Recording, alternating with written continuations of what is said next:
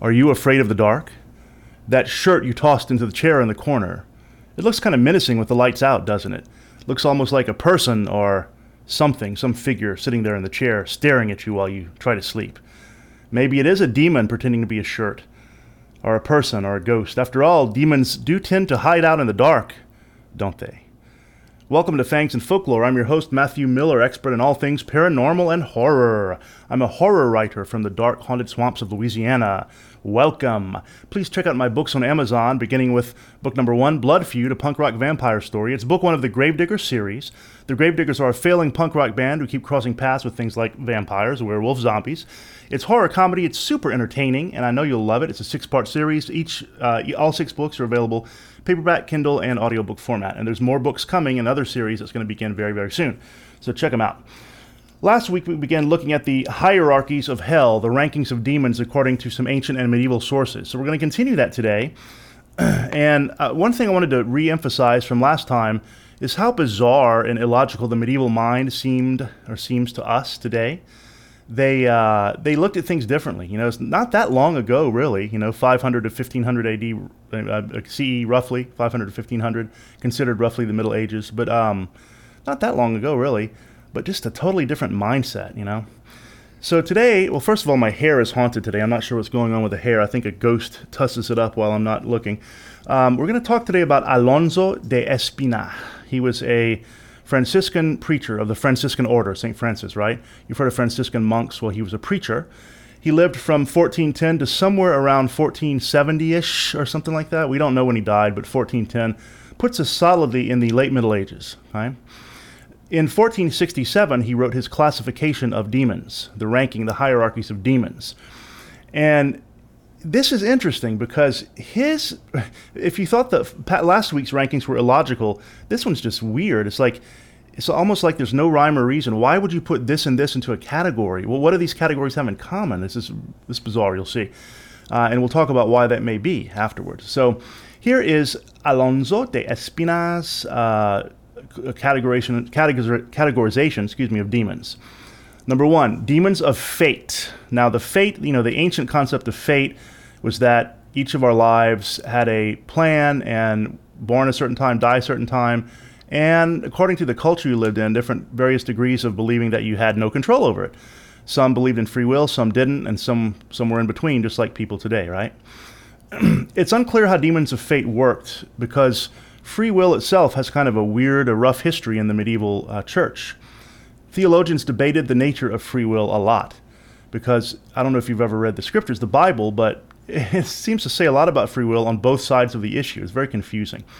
Many of them took the middle position that, that we all act out of free will, yes, but that we cannot act other than we do, since God already knows the future. If that seems contradictory, it is.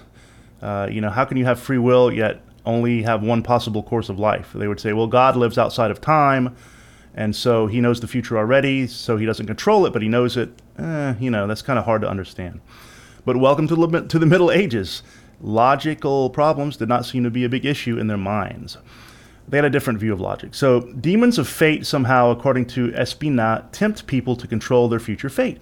They tempt people to do certain things that will have them end up at a certain fate if you ever read some of the famous Greek tragedies, especially Oedipus Rex, you know that the Greeks loved stories like this where a person tr- went out of their way to avoid their fate and then ended up, by doing that, sealing their fate in the end. so, demons of fate. Next, incubi and succubi. The singular terms incubus, succubus, Latin plural, incubi, succubi, which in English, incubi, succubi. These were the special obsessions of the writers of the Malleus Maleficarum, the Hammer of the Witches. This was a witch hunting guide of the medieval Inquisition. This is what uh, I did my master's thesis on specifically was this work. And the, the writers of the Malleus Maleficarum were really obsessed with witches, but they were obsessed with certain things like flying to the Sabbath. They were really focused on whether the witches flew or not. Like that was their weird obsession. Not uh, not as much what they did with the devil, but did you fly there? Like, and then also they were obsessed with uh, with the incubus and the succubus. Okay, incubus and succubus are sexual demons, basically. The incubus is male, the succubus is female. So the male incubates, the female sucks. I mean, you can get the idea there. Some people believe that they are both the same, there's no gender, that demons don't have a gender, but they disappear in one form or the other depending on the victim. Uh, these are sex demons that attack you in your sleep. have you ever experienced sleep paralysis? I still want to do an episode on this. The modern explanation for sleep paralysis is that, well, here's what it is. I have it all the time. It's horrible. You kind of wake up in the middle of the night, but you're paralyzed. You cannot move your body but your mind is active and your eyes can see you're awake, but your body's not awake. And it's terrifying because, first of all, you feel paralyzed. You cannot breathe um, voluntarily, it's involuntary breathing, so you feel like you're suffocating. And often it's accompanied by hallucinations. For me, it's hands poking at me and pinching. I feel it as if it were real. Some people see, halluc- I've seen things too, but a lot of people see like a dark figure, a demon, uh, an old hag sitting on their chest. I've seen a black cat before sitting on my chest. And so the sleep paralysis, the modern explanation is that your brain shuts off your muscle function while you sleep so you don't act out your dreams and hurt yourself. And then you somehow wake up before your muscles do, and you're in this weird kind of semi sleep state, hypnagogic uh, state, and that the hallucinations are just that hallucinations. They're like your dreams continuing. Some people who've experienced it a lot, like me, wonder if there is not a supernatural element to it because it's so dang real. And so, what the what uh, Espina would say, as well as medievalists, medieval demonologists would say that this is actually an incubus or a succubus attacking you. The incubi rape women during their sleep and impregnate them. Succubi do the same to men and become impregnated. They also, this is weird, in the Malleus Maleficarum and other writings, they argue that witches, through succubi, could steal men's penises and then use them as pets and grow them in little gardens. And just, That's just weird. Keep them as pets. Yeah. So, ouch. Uh, yeah. So the incubi and the succubi. All right. And you might think, well, what if they do impregnate a woman? What becomes of that that child? Well, we're going to see in a moment here. For, but first, the uh, next category, according to um, according to Es, uh, keep getting his name wrong, Espina, are demon armies. These these are commanded in hell by princes of demons. Princes are right under Satan. And they, uh, for example, I think Beelzebub is one of the princes of hell. And these can also wander the earth to do like great works for Satan, like big scale things, like influence nations, influence wars, start wars, kill soldiers, like big, big scale things, natural disasters even. And the greatest of conjurers could sometimes command these demons, could, could, could invoke them, command the legions, but at great peril to themselves because you know, trying to command and control one demon is hard enough. Imagine a legion of them. Uh, so demon armies, all right. And this makes me wonder, like, why is this a category? Aren't all demons somehow a part of the demonic army? Why does this need to be its own category? Next, familiars. You may have heard of these. Familiars were usually animals, sometimes human form, that who acted as companions and aids to witches, and um, they were actually though demons in disguise. They could change form. Sometimes the familiar demons appeared as humans as well, but more commonly as animals, the belief being that they could disguise themselves more. You know, if you're walking around with a human all day, people are going to start asking, who is that? If it's like a cat, you're just going to assume it's your pet, right? Uh, for, for, for good witches, meaning medicine women called cunning folk, who weren't like black magic practitioners, they had familiars too, but instead of demons, they were fairies, apparently. So witches' demonic familiars could do black magic to help the witches. They could run errands, they could poison people, they could do harm uh, they were demons, right? So they were at the witch's beck and call. Um, some people believe that vampires have familiars too, like uh, human servants. If you've read Dracula by Bram Stoker, you know that Renfield was uh, kind of a familiar to uh, to Dracula. Okay, next category: Druids. These are German demons. Now, Germanic peoples of the Middle Ages, including England, they were fascinated with things like fairies and goblins and kobolds and, and gnomes and things, little creatures, right? They really loved those things. And so uh, Druids are German demons, which actually were like um, kind of like little creatures like this. So they, uh, it makes it interesting that a Spanish preacher would include German demons in his categorization. Keep that in mind because I think there's a reason for that, which we'll talk about in a moment. But Druids basically cause nightmares and torment you at night. So, how are they different from incubi and succubi? I don't really know. I guess they, they're not sex demons per se, they're tormenting demons. So, they cause realistic nightmares. They also partake in the wild hunt. This is a, uh, concept in ancient Germanic folklore about spirits and demons and gods uh, riding a hunt across the sky. We'll, we'll, I'll do an episode on that uh, by itself for Fangs and Folklore. It's very interesting. Um, how do you ward off a druid? The plural being druden, so because it's Germanic. Uh, the druid's foot, it's a symbol, and I'll show you on the screen. Uh, in German, Drudenfuss is a symbol used to ward them off, and these were used sometimes in houses and on coats of arms, on shields. It was it was it warded them off. It kept them away, so they couldn't torment you in your sleep for nightmares. All right. So remember, we said what happens to the children of incubi and succubi? They impregnate a human female, or they draw seed from a human male and get pregnant themselves. A pregnant demon. That's kind of strange. They become cambions. Now um, if you've studied Spanish, you know the verb cambiar means to change. If you go to the airport, cambio is where you change your currency. So cambion is from the Latin meaning a change. These are basically change, changelings. These are the children of women who are impregnated by demons during their sleep. And so they become a, a cambion. Cambions, they're changelings. They're half demons, half human hybrids, basically.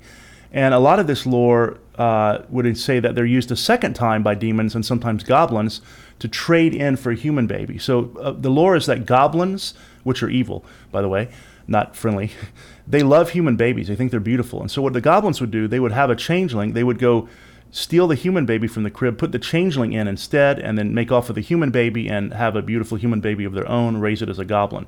The mother in the morning would go to the crib, and the changeling kind of looked like her baby, but she knew something was a little off here. What's going on? As it grew up, it would be weird, and it would be half goblin, half demonic, you know, so that's a changeling. Those are the cambions. Uh, that's one category of demon, according to Espion. The next category liars and mischievous demons.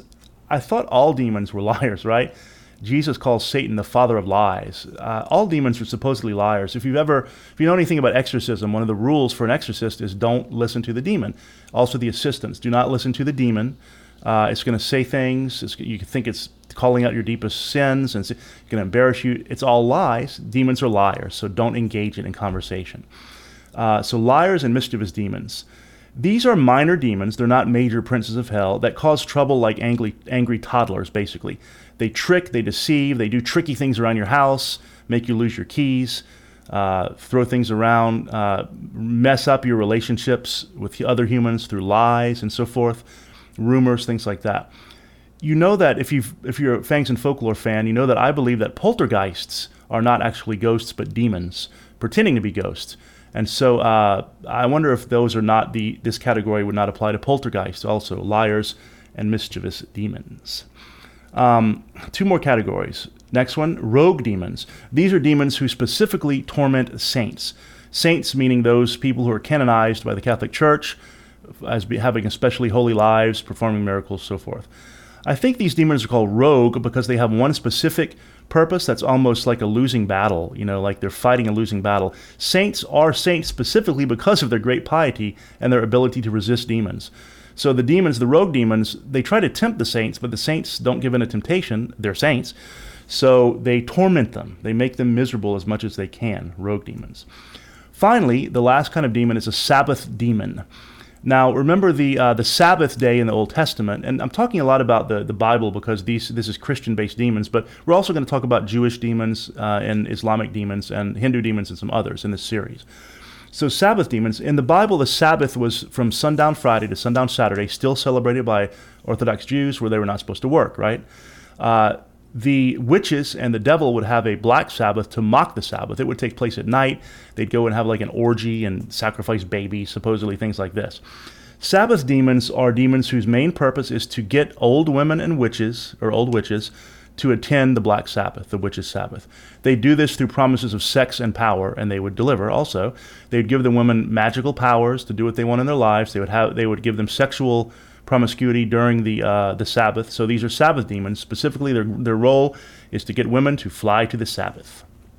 Those are Espina's classifications. So we have uh, just a quick recount. We have demons of fate, incubi, succubi, demon armies, familiars, druids, cambions, liars and mischievous demons, rogue demons, and Sabbath demons. This classification doesn't seem to follow any kind of consistency. Like at least in last last time we talked about the, the demons, the seven demons that represent the seven deadly sins. There's some order and logic in that. This is totally chaotic. Why these categories? Uh, first of all, because it's a medieval mindset, and medieval minds were just different. They they looked at things differently. They had different reasons for categorizing things than we do today. But uh, you know, we tend to do it try to try to be it objectively, scientifically. Uh, they didn't always necessarily do that. But these demons, Espina's demons, draw from demonic tradition in different areas Germanic, Western European, Northern European, some Irish. So, anyway, uh, draws from different areas and cultures. For many reasons, or for this reason rather, many scholars believe that his class- classification is actually like a compendium of his various travels, of his de- various demonic folk tales he heard traveling around preaching the gospel. And so instead of so much as a classification, although he did say it was a classification, it's really like a uh, like you know the Grimm brothers collected all the folk tales they heard into one work, something like that, where he collected all the, the demons that he heard about in different areas and put them into one uh, work, which is the category of demons. If that's true, it offers us interesting insight into how people in Western Europe in the Middle Ages thought about demons, how different their ideas could be, right? So you have like the, um, the let's say the French demons, uh, an incubus coming during the, your sleep and, um, you know, and uh, impregnating you, or the, and then you have like the German demons, these little goblin-like creatures. They're just very different, aren't they? It shows that among the people of the land, also in the Middle Ages, like peasants, farmers, belief in demons and evil spirits was very common. And note how many of these demons influenced lives and gave bad luck and, and controlled your fate. And I think there's a reason for that. Let's go a little deeper. In the Middle Ages, the average person had little control over his or her life, meaning little social mo- mobility. There was some social mobility in the Middle Ages, especially when people started moving to cities, people became merchants. But, but aside from that, and before that, the average serf, the average peasant, the average serf, you know, they didn't. They, that's what they did. They were farmers. They were attached to the land. They farmed. That was it. There was no hope of ever rising up and doing anything else. So they really didn't have much control over their fate, did they? They were also controlled by kings and rulers who had very great license because they were supposedly appointed by God. So if they wanted to kill you, they killed you. No one batted an eye, right? So they controlled your life. So for the average medieval person, the common man, the common woman, you know, they didn't have control over their lives. It's easy to see why they would believe that demons control their fate because they, they sure thought, I'm not controlling it, someone is. Um, yeah, so the idea of demons controlling fate seems logical, especially since the church itself was a forced, you know, an important part of everyone's lives. Naturally, they're going to blame demons because that's from the church's point of view. So I thought that was very interesting. Thanks for watching. Next time, we're going to go a little bit more into these Christian demons, and then we're going to continue into Jewish, Islamic demons, uh, Hindu demons, and others. And uh, and so I think this is an interesting series. Um, one thing I wanted to mention is that uh, I'm curious to know whether you, the, the viewers and listeners, believe in demons. Do you believe in evil spirits? Do you think it's just like a reason to explain bad things in life that that people in the Middle Ages didn't understand scientifically yet? What do you think? I'd love to hear from you. Uh, here at YouTube, you can leave your comments or you can email me at matthew.miller.writer at gmail.com, matthew.miller.writer at gmail.com. I would love to hear from you and see what you think. So tonight, when you wake up and you see that shirt on the chair in the corner and it looks a little bit too much like a human form, is it a demon? Is it just a shirt? Is it going to rise up and steal your soul while you sleep? Be careful. Thanks for watching, and as always, sleep well if you can.